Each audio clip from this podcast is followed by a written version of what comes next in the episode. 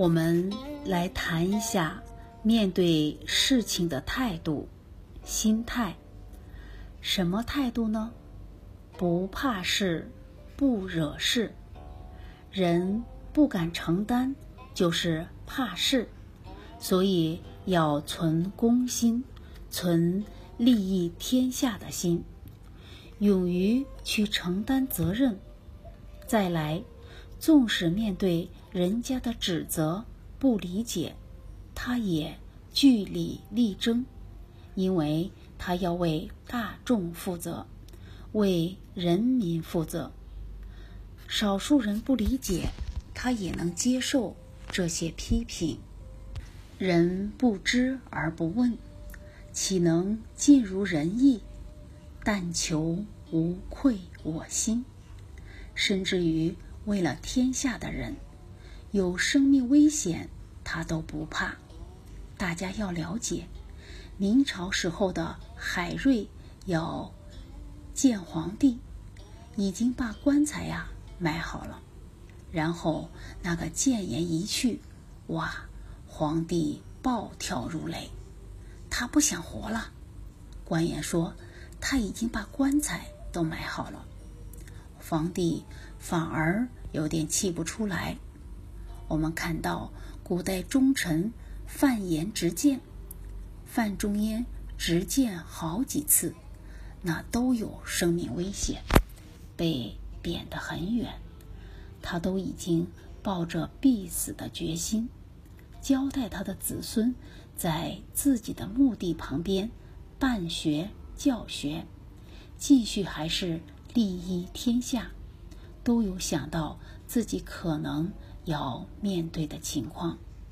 当然，我们虽不怕事，但是对事不对人。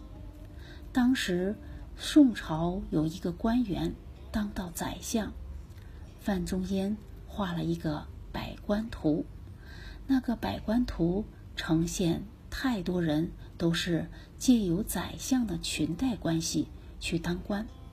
宰相一看到这个奏折，就集了很多力量毁谤范仲淹。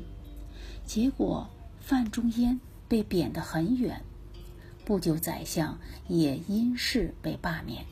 后来人众重新。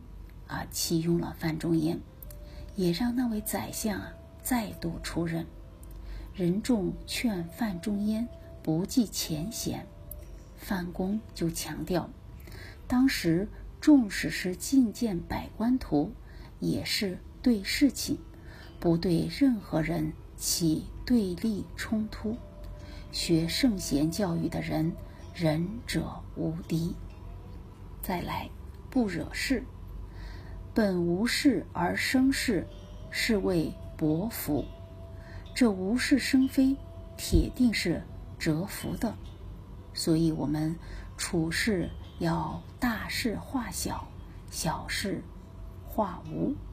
甚至于心量再大，面对任何事情，能够开诚布公，尽弃前嫌。以前的事都过去了。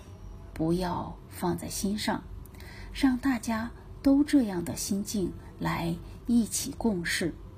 假如我们自己本身没有错，都能带动这样的风气。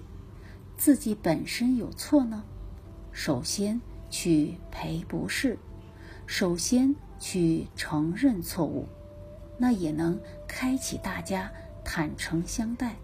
不然，你化不开这个局面，大家彼此都不信任，都有隔阂，事情怎么办得成？